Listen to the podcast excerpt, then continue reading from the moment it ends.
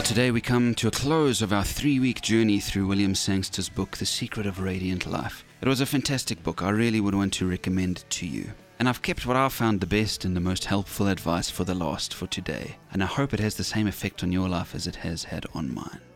If Christ is to come into our lives, we need to let Him transform our minds. We need to start to think like Him and act like Him as we walk in close communion with Him. Remember, Paul said this in Galatians chapter 2, verse 20.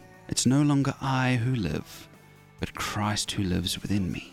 How can we live this closely to God? How can Christ live in us and we live in Christ at the same time?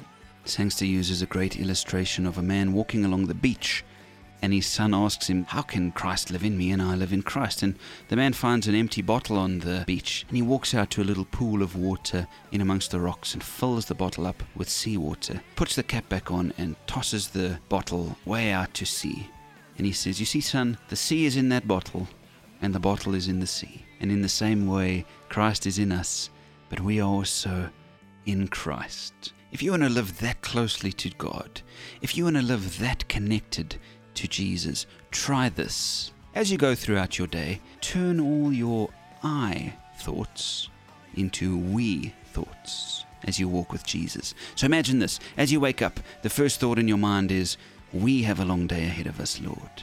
Not I, we. As you spend time with God that morning, you say in your mind, let us spend time together now, Lord. As you do some exercise at some point in the day, your mind goes, we need to keep this body in shape, Lord. We have a tough exam today, Lord. Be with me and let's do this together. This could be a tricky meeting, Lord. We must be careful. We must do it well. Help. And at the end of the day, as you climb into bed, you'll say, we did well today, Lord. And of course, there'll be moments as you look back over your day when you acted as an I and not as a we. And you'll have to say to God, I'm sorry I did that. That was me. That wasn't us. I wouldn't have done that if it was us. I wouldn't have spoken like that if it was us in that moment. Forgive me, Lord, and help me to walk closer with you. Try this out. Over time, it becomes easier. And what a close, intimate walk with Jesus life is if you do this.